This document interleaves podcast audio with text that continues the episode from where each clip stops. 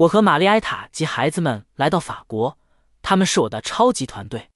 在夏莫尼郊外的一个露营地搭好帐篷后，我们进城去见汤姆和瑞秋。他们过去几个月都在澳大利亚，因为瑞秋的父亲被诊断出患有癌症，所以他们几乎没有参加任何比赛。但是他的父亲坚持要他们回来，因为他知道在等了三年才得到一个名额之后，这对女儿意味着什么。他一直说癌症是他的 UTMB。瑞秋试图告诉他，他不需要比赛，他会和他一起留在澳大利亚。但他不让我说完这句话。瑞秋的父母住在布里斯班海岸边的一个小岛上，没有商店和道路，一切都由太阳能驱动。他们自己种植蔬菜，但没有山。在比赛前的三个月里，他们在一片平坦的海滩上进行了所有的训练。因此，汤姆放弃了在比赛中领先的希望，决定与瑞秋一起参加比赛。在他们到达夏莫尼后不久，他们接到了瑞秋母亲的电话，说她希望他们回来，因为她的父亲被紧急送进医院进行第二次手术。但我觉得，如果我回去，他将因为我没有跑步而感到非常难过，所以我说不，我要留下来，我要为他跑步。午餐后，当我们穿过小镇时，我不时的看到一个精英跑者在周围转悠，他们似乎比其他人高两尺，从头到脚。都穿着赞助商提供的最新装备。Hayden Hawks 是意大利 l o v e r y Do 极限赛的冠军。在法国的这个小镇上，几个星期以来，顶级超跑运动员就像摇滚明星，每个人都想和他们拍一张照、签一个名、握一次手。当我在精英运动员新闻发布会上采访他时 w a n f l e y 告诉我。如果我想获得任何东西，诀窍是不要穿着我的 Hoka 装备出去，避开夏蒙尼市中心。如果下雨的话，头巾肯定要戴起来。当我问他进入比赛前的身体状况时，他告诉我，他刚刚经历了他有史以来最好的训练阶段之一。我刚刚在科罗拉多州希尔福顿郊外的山上住了六个星期的帐篷。我的训练很少是完美的，但这一次却是如此。在山区的六个星期里，我平均每周跑二百二十五公里，爬升一万五千米。我觉得我可以做到最好的表现，而在我最好的一天，我可以击败任何人。沃尔姆斯利以他的战斗言论而闻名，这并不总是顺利的，但他现在有记录为证。当我刚开始的时候，人们会说：“伙计，你满嘴跑火车。”但现在人们认识了我，这似乎并不那么疯狂。但我从来没有试图挑起事端，我只是试图诚实和坦率，而不是给出虚假的答案。就在 UTMB 的几个月前，他终于完成了他两年来一直要做的事情，在西部州一百比赛中打破赛程记录，而且他是在比赛历史上最热的一天完成的。尽管在比赛的最后阶段，他在山路上遇到了一只熊，这正是他在2016年错过转弯的地方。2017年，由于胃部问题。他没有走那么远，所以当他在二零一八年以正确的方式转弯并看到熊时，他说他的直接反应是：“你一定是在跟我开玩笑。”我等了两年才回到那里。如果这是一次训练，我就会转身走另一条路。但他不是。这只熊的两只幼崽已经爬上了小路上方的一棵树，所以他不打算走了。他试着大喊大叫并投掷石块，但无济于事。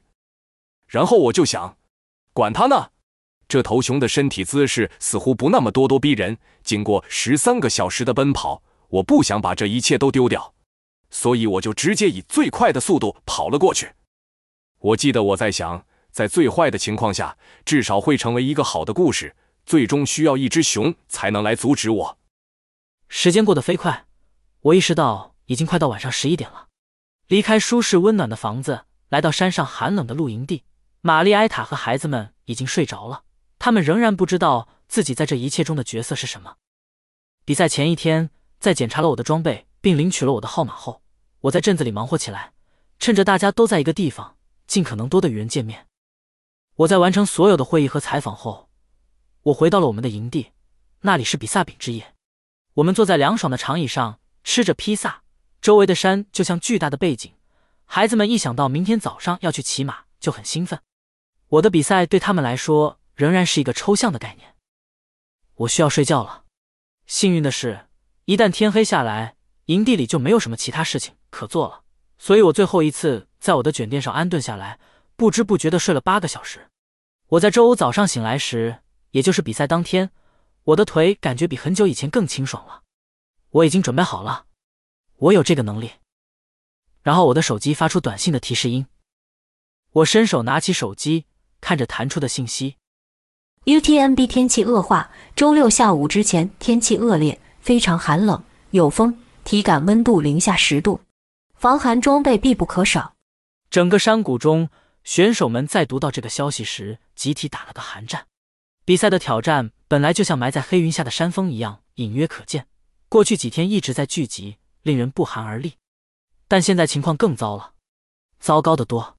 雨意味着泥泞、湿滑的下坡路、湿衣服，在零下十度的夜晚。我是风暴，我低声对自己说。试图相信他。瑞秋说：“你收到短信了吗？周五下午晚些时候。”当时我正走进瑞秋和汤姆在霞慕尼市中心的小单间公寓时，他们邀请我在比赛前参观公寓，然后一起出发。我现在比跑法国 North 一百的时候强多了。我计划这次会快很多。那时我还很生猛，现在我是一个超级跑者。如果我能够保持当下的状态。保持冷静的头脑，一百英里并不是那么遥远。我已经吸取了教训，这只是一个在下坡时的巡航，在上坡时保持稳定，并迅速通过 CP 点的问题。瑞秋有些神经质的在床上跳来跳去，不停的检查笔记本电脑上的天气预报。在比利牛斯山发生的事情之后，他得了体温过低症，在澳大利亚一个炙热的小岛上待了两个月。他对天气的担心是可以理解的。这种湿冷的天气并不理想。汤姆笑得很开心，说：“周六晚些时候的天气预报会好一些。”但他也显得有些慌乱。他一直试图决定在开始时要穿多少层衣服，并且不断的改变主意。外面已经下起了雨，所以我们拉起了雨衣的拉链。在上完厕所后，我们来到了走廊上。三个稀稀疏疏的探险者向未知的地方走去。我们乘电梯下楼，走到街上，前往起点。一群高高在上的跑步者已经在那里了，他们在起跑拱门后面寻找位置。汤姆直接挤到了中间，他已经习惯了作为一个精英选手走在前面。我们俩都跟着。一旦我们有了自己的站位，就只有等待发枪的问题了。在高高的市政厅里，每个窗口都有一个阳台，人们站在每个阳台上观看起点。广场周围的大屏幕显示精英选手们在前面转身，他们像神一样。站在我们中间，然而我们都有自己的故事要书写。当我站在人群中时，在内心深处，我感到自己的身体有一种不断上升的自信。这一切似乎都很简单，我只需要保持对当下的关注，像个和尚一样。我知道这样做是可行的，就像在意大利那样，感觉就像一个秘密武器，只有我的思想能打败我，而我已经学会了控制它。现在是时候这样做了。就在这时，一个人拿着一把电吉他走到起点上方的一个大平台上，开始了范吉利斯的《征服天堂》的第一个尖锐的、高耸的音符。这是一首种族颂歌。黑云在山间盘旋，随着歌曲的发展，吉他旋律与砰砰作响的古典乐曲融为一体。当我独自站在人群中，面对群山和大雨时，我感觉到激荡，肾上腺素在我体内奔腾。我就是那场风暴。发令枪已经响了，在其他一切中，这是个相当低沉的声音。我们出发了，但我们一步也动不了。大量的选手需要一些时间才能到起点拱门。汤姆笑了，他以前从未在比赛中这么靠后的开始过。我们握拳，互相拍背，然后慢慢的，起初是步行，然后是慢跑。我们开始穿过霞慕尼的街道，向山外移动。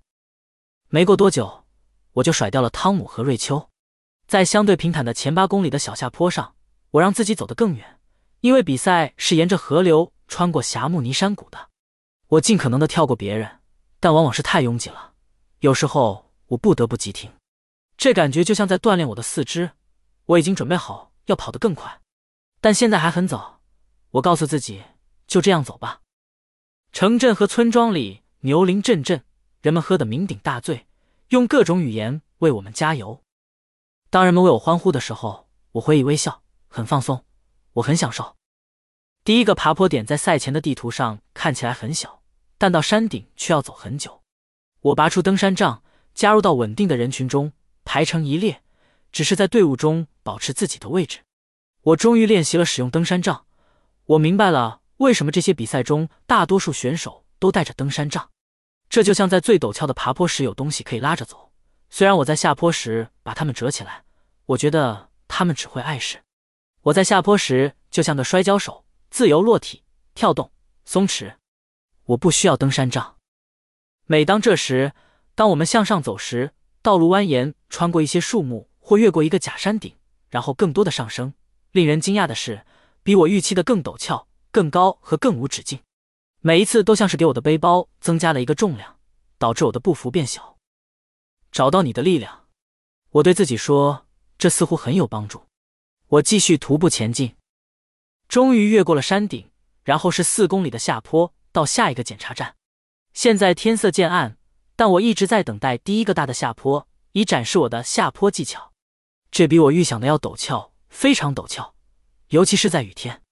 这都是泥巴和湿草，以令人眩晕的角度倾斜。我试着跳着华尔兹下来，但我要不断的阻止自己。最后，我并不比别人快，到了底部，对我来说是一种解脱。时间一分一秒的过去，短促的时间快来来去去。在这些早期阶段，以小吃、CP 点、厕所为标志。我有胃病，这有点令人担忧。我需要继续在我能找到的每一个厕所停下来。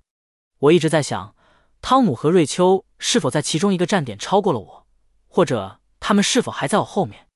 但我对当下的执着，对保持现状的执着，意味着我没有在手机上追踪任何人，没有追踪自己。也没有追踪汤姆和瑞秋，只有我和那条爬到夜里的崎岖不平的岩石路。第二段攀登是比赛中最长的一段，因此在两个半小时里，我们在雨中和黑暗中蜿蜒前进，穿过不同的风景。每当我认为我们一定是接近顶峰时，他就会继续前进，向上攀登。有一次，我停下来看后面，看到一串灯沿着之字形的小路挂了好几里，是一支步兵大军正在向我们进军。我们在阴森的寂静中行走，没有人说话，只有鞋子的清脆声和黑夜中电线杆的咔嗒声。我开始渴望天亮，渴望能够再次看到太阳，然后我就可以释放我的下坡能力了。现在我只是不想摔倒，所以我继续在下一个下坡时刹车和转弯，用我的腿来支撑自己。这条路太拥挤了，不能让自己走。坚持，不要扭动，等待我的时间，耐心点，找到你的力量。对我来说，黎明时分，在库马约尔前十三公里的康巴尔湖的下坡路上，现在雨已经停了，山路似乎也更干燥了，所以我终于开始在下山的路上取得一些进展，放松并超过一些选手，超越别人给了我能量。当我到达救助站时，我感觉我已经进入了比赛的另一个部分。与其说我被困在长长的队伍中，不如说这里的跑者更少，而且他们似乎在某种程度上更快。没有人在救助站逗留，我们只是抓着食物，像饥饿的沙鼠一样塞进嘴里。我当时没有意识到，但我已经进入了两千五百名起跑者中的前一千名，而且随着前面的人退出比赛，我的名次也在迅速增加。从这里开始是一个相对较短的徒步赛道，然后是一个漫长而陡峭的下坡，到达库马约尔和半程终点。汤姆和瑞秋的目标是在三十四小时左右跑完全程。他们计划在中午时分到达库马约尔，现在还没有到早上七点。我开始计算，该死的，我比计划提前了很多。我抽出我的登山杖，三十小时以内的时间已经开始了。我加快了上坡的步伐。勃朗峰在我身后出现在寒冷的晨光中，它巨大的冰川悬空，半落下，它的岩石凸起，就像一座巨大城堡的炮台。但我在吃地上的东西。我把你的山，我把它们嚼碎。然后吐出来。然而，我的一根杖打不开了。它们是可折叠的，需要用力拉开，但其中一根就是打不开。我一次又一次的拉动它，但毫无效果。但我现在是完全的行动英雄模式，无所谓了，我就用一个。我把坏掉的那个塞回我的包里，继续前进。没有什么能阻止我。其实用一根杖就可以了。事实上，我很喜欢这样。我觉得自己。就像一个牧羊人，大步流星的走在山间，这就是我所做的。我看着那些带着两根杖的跑者，他们在山上挣扎着，拼命的朝着某个任意的目标前进。我怜悯他们和他们的奇怪行为。这是一个让我不断前进的白日梦，但它让我意识到，我仍然不能完全适应整个极限赛的世界。我仍然有一种挥之不去的感觉，那就是这一切都太复杂了，与纯粹的跑步的简单性相去甚远，与除了运动之外什么都不在乎的自由相去甚远。以我的双腿所能承受的速度，从 A 点跑到 B 点，我一路实现了我对牧羊人的幻想，直到山顶，然后太阳完全出来了，温暖的照在我的背上。在最后一个最陡峭的路段前不久，有一个 CP 点，那里有一个摇滚乐队。在早上八点的时候，他们正在全力以赴。我计划下午五点在一个叫 Champex Lake 的地方与 Marietta 和孩子们见面，那里只有三十五公里远。我给他打电话，我正在飞来飞去。他回答时我说：“我可以听到我声音中的兴奋和活力。我比计划提前了三个小时。你最好早一点到 Champex Lake，否则你会错过我。”你听起来很好，他说。我希望你不要太用力了。不，我很好。又有一个下坡了，所以我最好走。这是我的专长。一会儿见。就这样，我继续比赛。进入库马约尔的最后一段是赛道上最陡峭、技术性最强的一段，在树丛中曲折，树根在山路上盘旋，形成大的台阶。虽然天气干燥，尘土飞扬，但我现在就像哈扎德公爵一样，跳跃着，呼呼大睡。我不禁想，也许我做的太过分了。但当我试图控制一下步伐，急停时，我的腿感觉更难受了。那些用来急停的肌肉在比赛初期就已经很疲惫了，所以我发现最好是放开手脚，更快的前进。人们谈到在这样的比赛中会毁掉你的四肢。如果你做的对，乔·凯利告诉我，你的四肢问题不应该出现在比赛中，只有在你急停的时候，他们才会被破坏。因此，我在下坡时滚动、跳过、奔跑，而不是急停。就这样，我在十五个小时内轻而易举的进入了库马约尔的半程。这里有一个存衣袋在等着我，一件新的 T 恤、袜子和鞋子。我计划要快一点，再上一次厕所。我的胃似乎感觉好了一点。我面带微笑，与人击掌。到目前为止，我想还算不错。从库马约尔出来，我感到疲惫和僵硬。我坐的时间太长了，在长椅上很难找到一个位置。最后，我在一个叫马丁的英国人对面，他认出了我。他曾经参加过我在伦敦的日本协会举办的关于一船跑步的讲座。他告诉我，前年他在 Champex Lake 的比赛中划伤了脚踝，导致脚踝发炎而退出了比赛，所以他又回来完成他没有完成的工作。这是一个常见的故事。没有完成比赛的人感到不得不回来，他们拒绝被比赛打败。尘埃落定后，遗憾开始涌上心头。我应该慢点开始，我应该多吃点。没有完成比赛的原因被合理化了，而在寒冷的光线下，它开始看起来很容易解决。痛苦和挣扎的记忆，心灵的煎熬，怀疑和绝望都被遗忘了。下次我会喝更多的酒，我会更好的控制自己。对马丁来说，这是他的头顶火炬。去年他的火把太暗，他摔倒了。无论如何，这次他似乎在自己的范围内。当我到达时，他告诉我他已经在救助站里坐了一个小时了。我应该走了，他说。我不知道为什么我还在这里。嗯，你的时间不错。我说，已经走了一半了。他看着我，但这并不是真正的半程。他说：“我的意思是，他们称它为半程，但它只有八十公里。这就像在肠子里打了一拳。”我试图保持冷静，但我突然感到不安。当我坐在这个体育馆里时，时间在一分一秒的过去。我有一杯汤，但它太热了，不能喝。人们坐在我周围的四面八方，换着袜子，翻着袋子。我需要移动，所以半程还有五公里远，而且都是上坡路。当我到达那里时，可能已经接近中午了。离开库马约尔的山路很陡峭，在比赛中，我第一次感到真正的沉甸甸的疲惫。我不断回想起在拉瓦雷多和法国南部的比赛，但都是最糟糕的部分，那些似乎永远不会结束的路段。我的思绪很乱，我那僧侣般的专注力也消失了。我一直在想终点，但这不是一个好的想法，因为它仍然是如此遥远，剩下的距离隐约可见，像一场不可逾越的风暴。它的尖锐的风把你往后推，让你想拉紧你的外套，坐下来。从本质上讲，这是同一个老问题，它使你脱离了当下。我需要重新集中注意力。我试着给自己插上一些音乐，但这只是另一件要处理的事情，所以我把耳机收起来，继续走。几个小时后，我到达了位于 Arnovas 的 CP 点，这是比赛的第九十五公里，也是通往赛道最高点——传说中的 Grand Col Ferret 的陡峭爬升的开始。当我走进白色的大帐篷，准备定期领取食物时，一位领队举起了手。芬恩，从这里开始必须穿长筒裤。山顶上非常冷，零下十度。下到阿努瓦兹时，我一直抬头看前面高耸的山峰，消失在黑云中。黑云愤怒地咆哮着，冲过岩石峭壁。一想到要在零下十摄氏度的情况下往上走，我就觉得很畏惧。但我必须接受并继续前进。帐篷里挤满了穿紧身裤、防水夹克和帽子的人。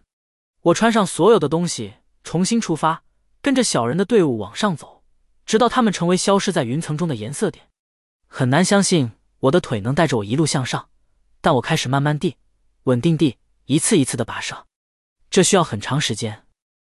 偶尔我也会精力充沛，脚步加快，通过走更陡峭、人迹罕至的那段路超过别人，但这并不持久。在山顶，我们进入了云层，云层在我们周围喧嚣着、躁动着，风似乎想把我推到前面的峭壁上。我很高兴，我不是在晚上上来的，在那里，通往死亡的边缘会比较不明显。我顶着风，越过山脊来到山顶。一个人莫名其妙的坐在一个玻璃箱里。我很渴，所以我向他模仿喝酒。他拿着一瓶水走了出来，我向他表示感谢，然后开始从另一侧返回。现在我下山的腿很疲惫，但又过了一个小时，我才到达山谷中的 Low Folly 村。现在是下午六点。我已经走了二十四个小时了。我试着跑完最后一段平坦的道路，进入 CP 点，但什么也没发生。我的腿到极限了，我几乎无法行走。CP 点是一个拥挤的小谷仓，里面有几张长椅和桌子。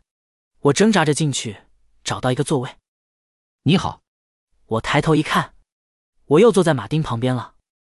我似乎无法离开这些地方。他似乎有点恍惚了。我沉入我的座位。我在其他救助站的那种紧迫感已经消失了，我只想停下来，躺下。好的方面是我们远远领先于关门时间。我看了看墙上的标志，五个小时后这里将被关闭，任何尚未通过的人将被取消资格。直到现在，关门时间还没有进入我的想法。最后的关门时间是四十六个半小时，在终点。我计划到那时已经吃过、睡过、恢复过。和我的儿子下过棋，还买了一打雪糕。他为什么要谈论关门时间呢？但我越想，就越意识到我离三十小时的目标有多远。啊，又下雨了。马丁盯着谷仓门外，我向外看去，看到灰色的片状雾横跨天空。我打了个寒战。我还有七十多公里要走，在地图上有三个大的爬坡。我问马丁他们是什么样子的。是的，不怎么样。相当艰难，有些是比赛中最差的。我最好走了。就这样，他站了起来。去吧，我说，试图鼓起一些热情，去搞定他。当他离开时，我感到心碎。谷仓里竖起了一个大屏幕，正在以高音量播放录制的提醒信息。白色沙发上的母亲和小孩子们用法语或意大利语呼呼大笑着。我需要睡觉。缺乏睡眠才是致命的，即使是两分钟的小睡也会有帮助。有几个日本选手坐在桌子边上睡着了，他们的头放在包上。我把我的吊在桌子上，把头放在上面。当他离开时，我感到心碎。谷仓里竖起了一个大屏幕，正在以高音量播放录制的提醒信息。白色沙发上的母亲和小孩子们用法语或意大利语呼呼大笑着。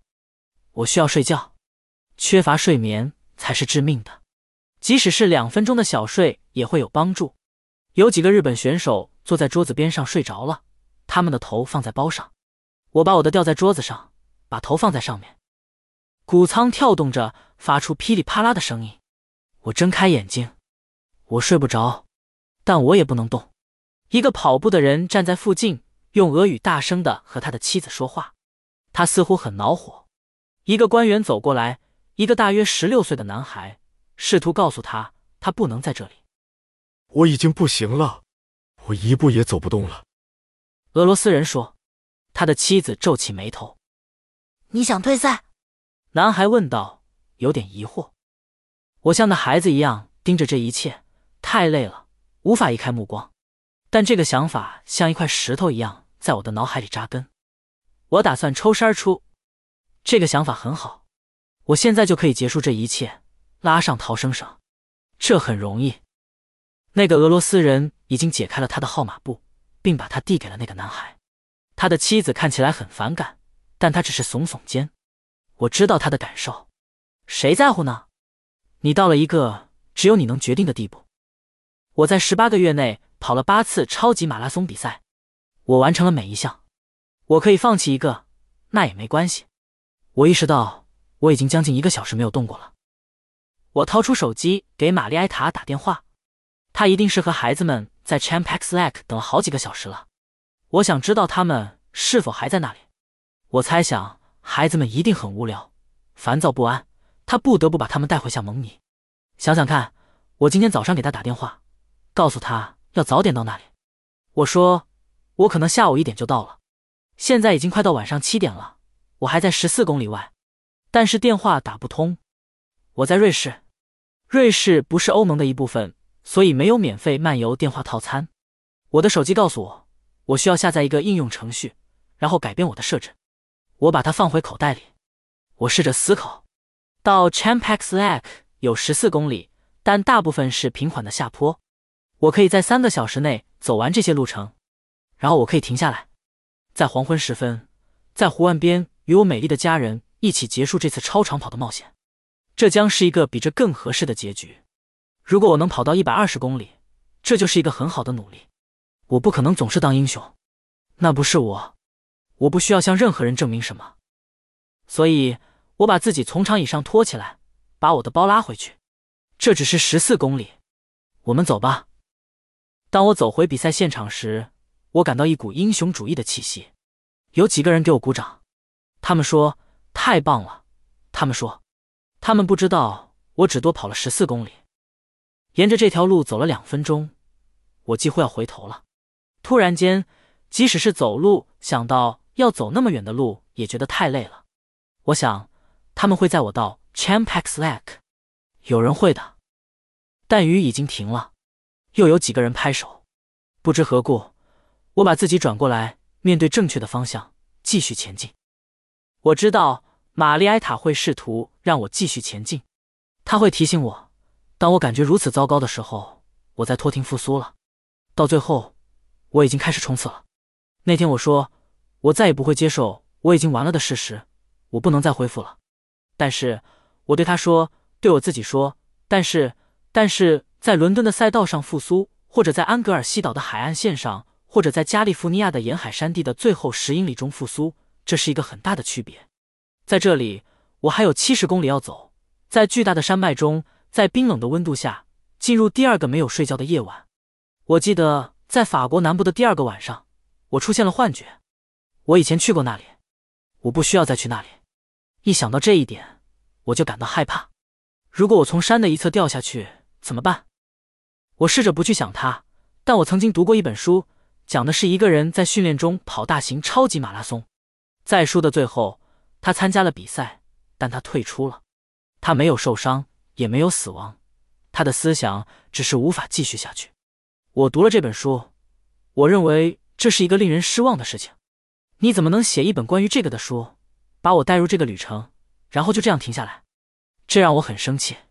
我一直知道我的书不会有这样的结局，但是，读者们，我很抱歉，我太累了。我的腿已经断了，你能理解？我希望，在这些山里晚上走六十多公里实在是不安全。当我行走时，我很抱歉地说，但我唯一的想法是，谁在乎呢？这只是一本该死的书。我的安全太重要了，我很抱歉。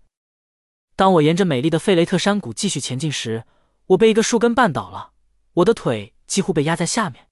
这证实了一切。现在每下一步都在折磨着我破碎的四肢，而这是一个缓坡。我想到了在陡峭的下坡路上跌跌撞撞的情景，在晚上，这是不负责任的。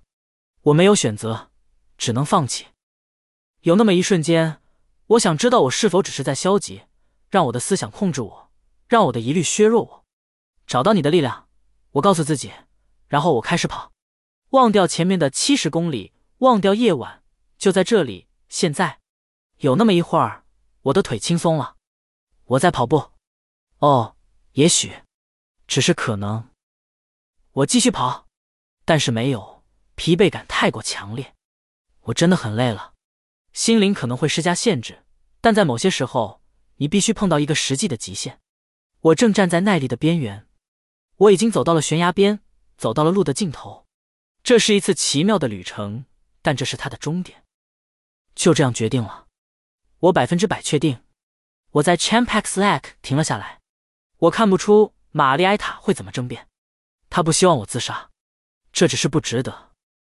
我周围的人似乎也很疲惫，我结成一个小团体，徒步走完最后几英里，到达 CP 点。CP 点坐落在下一座山的一个架子上。知道这是比赛的终点，我找到了一些力量继续前进，但我开始为我周围的人感到遗憾，他们肯定也会在这里退赛。如果他们继续下去，直到明天早上才会结束，他们肯定无法面对这种情况。我相信他们都会停下来，继续下去是疯狂的。想到这时，我又被另一条树根绊住了。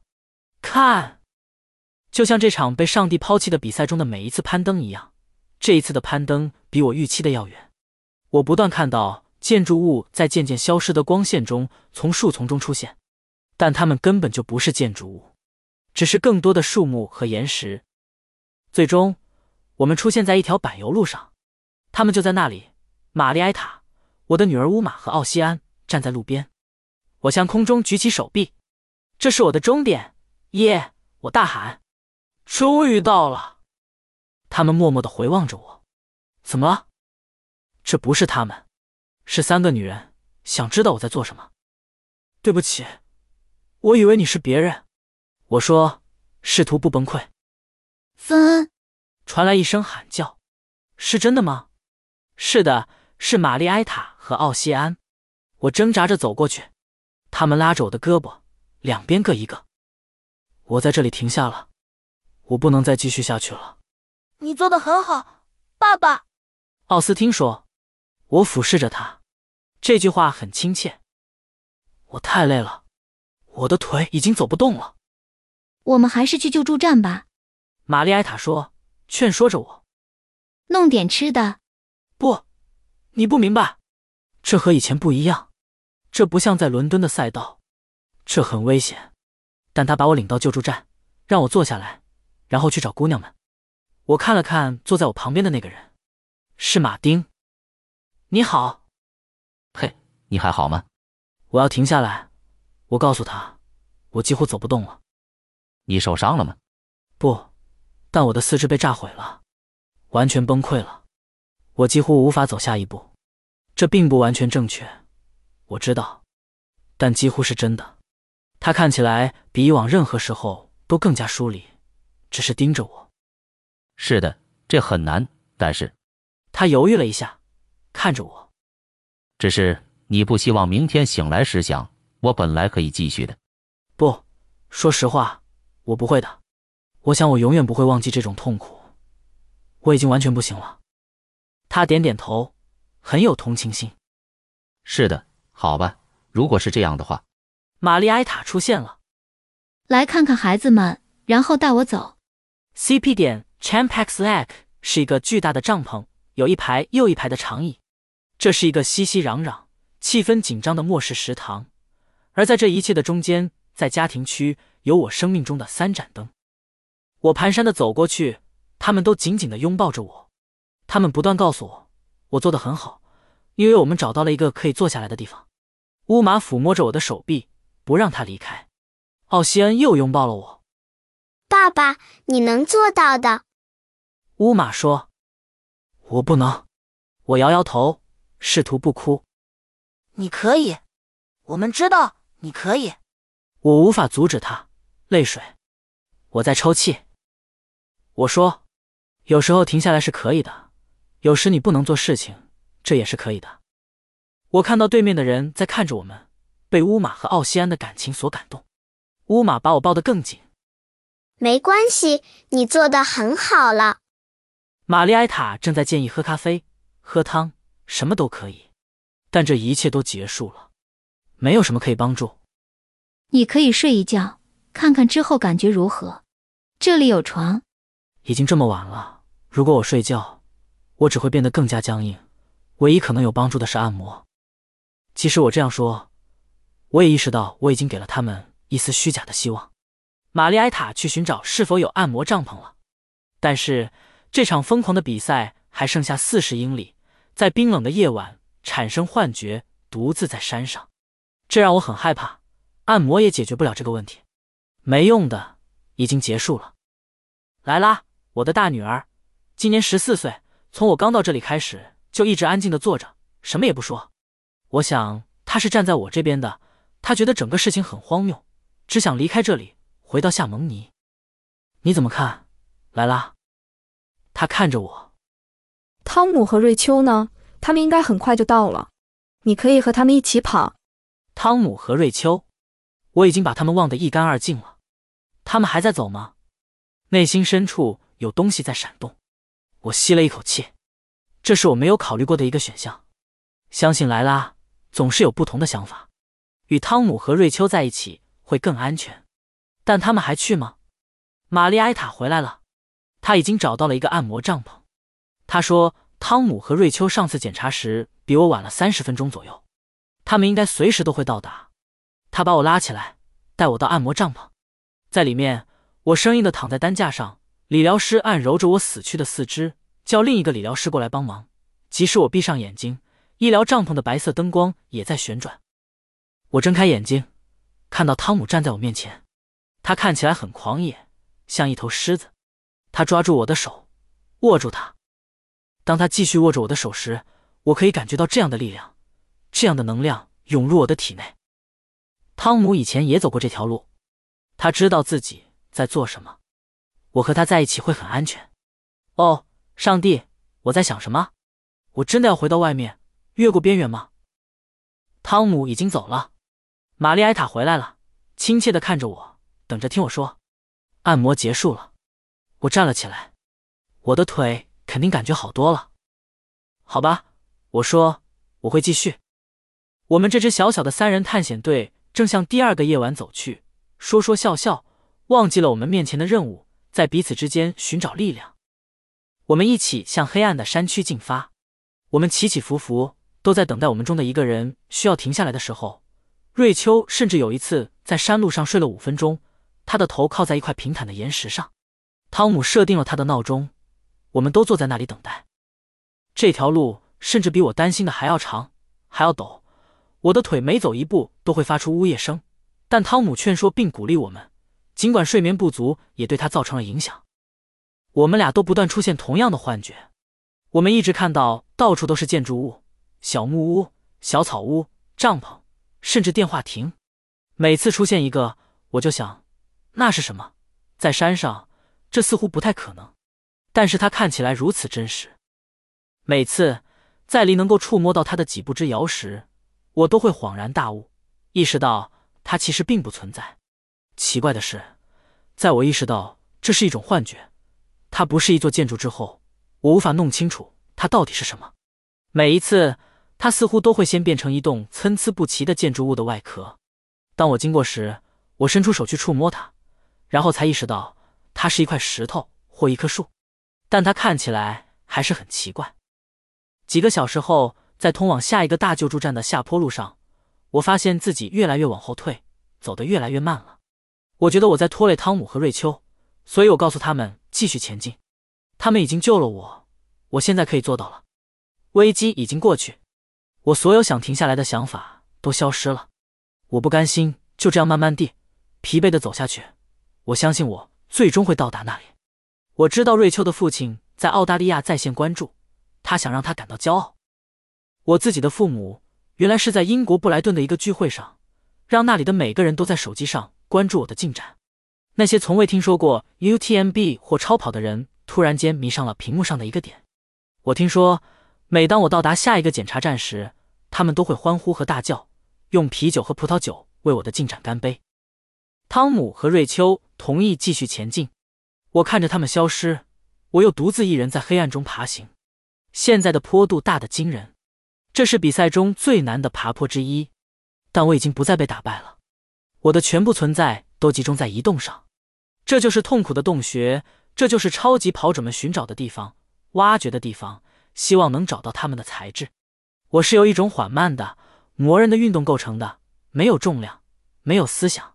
时间已经不再存在，不再重要。我慢慢的挖掘，不寻找任何东西，只是知道我必须继续下去。这是很奇怪的和平。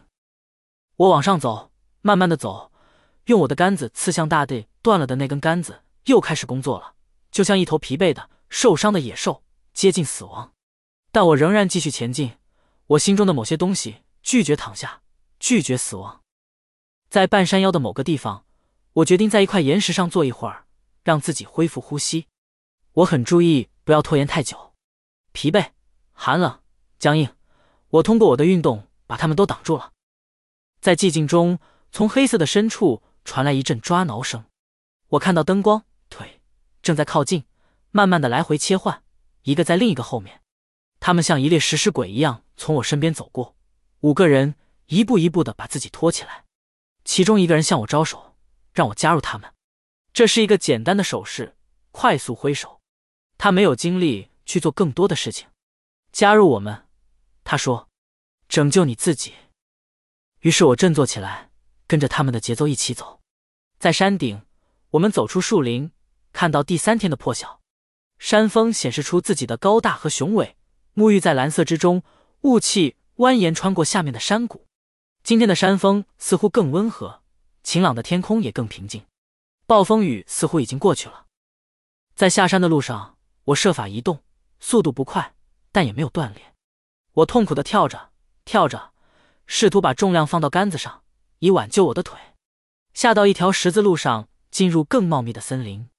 当我小心翼翼的穿过树林时，我看到一个垂头丧气的人坐在小路边的一块石头上，靠着他的竹竿。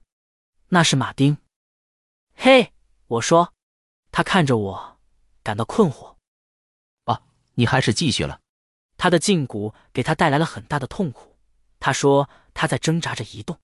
如果我接住他，他一定是这样。我不知道我怎么能帮上忙。去吧，我会做到的。当我们下到山谷中时，天气变得暖和起来。牛铃和人们欢呼的声音穿过树林传到我们耳中。CP 点越来越近了，但永远不会像你想的那样近。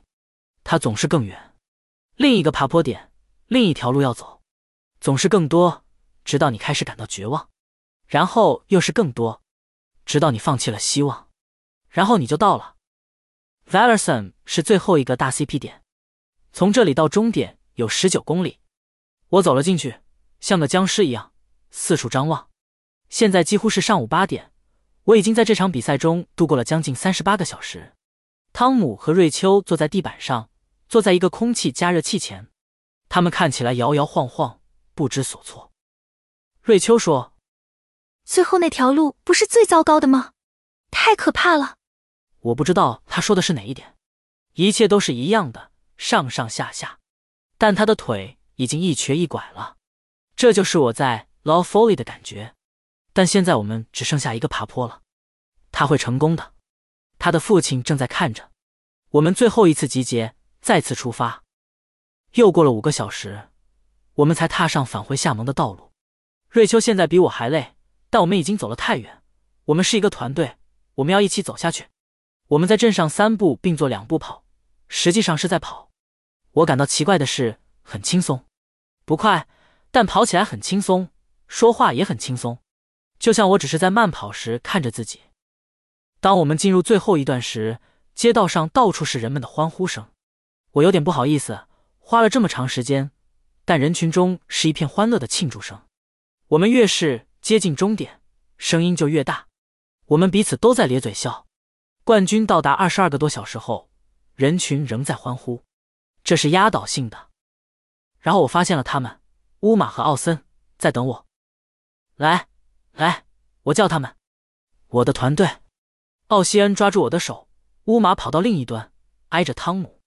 我们五个人手拉手跑过现在的噪音隧道，好像我们已经赢了。然后就到了终点，我们举起手臂冲过终点线，我们已经做到了。